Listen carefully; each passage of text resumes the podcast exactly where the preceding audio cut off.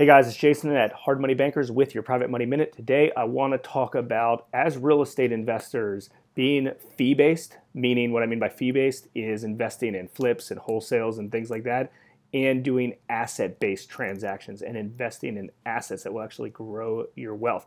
Now, everybody always talks about, oh, I'm flipping properties, I'm wholesaling properties, I use that money to pay my bills, pay my taxes, how much money I made top-line income, you know, what my W-2 or my 1040 or my 1099 or my K-1 shows.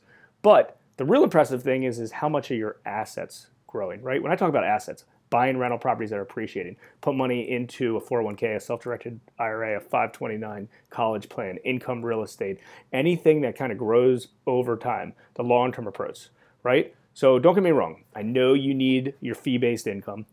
If you're a real estate agent, you know, making money on a transaction, wholesaling deals, rehabbing deals, right? Anything short-term, you need that money to start growing assets, but it's important to start. It doesn't matter how much money you're making, you need to be putting some of that money aside into assets. For instance, you make $10,000 on a wholesale fee, put that into something, some asset, either a rental property or 401k or a self-directed IRA or something, or savings account that will grow over time, right? And I know it's hard for you to do that, but you got to start small and you work your way up. A real quick tip and trick that we learned from somebody is we have what we call an asset spreadsheet. So we have all our income that comes in on a regular basis, and then we have our assets, and we follow our assets as they grow. So for instance, let's say you have income and you made $10,000 on a deal, and you take $2,000 and you put it into an asset. It's just going from one side of your spreadsheet to another side of your spreadsheet. That money's not gone, it's getting put into an asset. And the overall long-term goal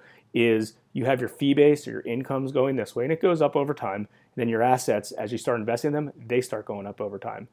And in the long run, those assets will supersede that income and they'll grow themselves. So you have a lot of passive income and just an ongoing snowball and compounding interest of assets over time.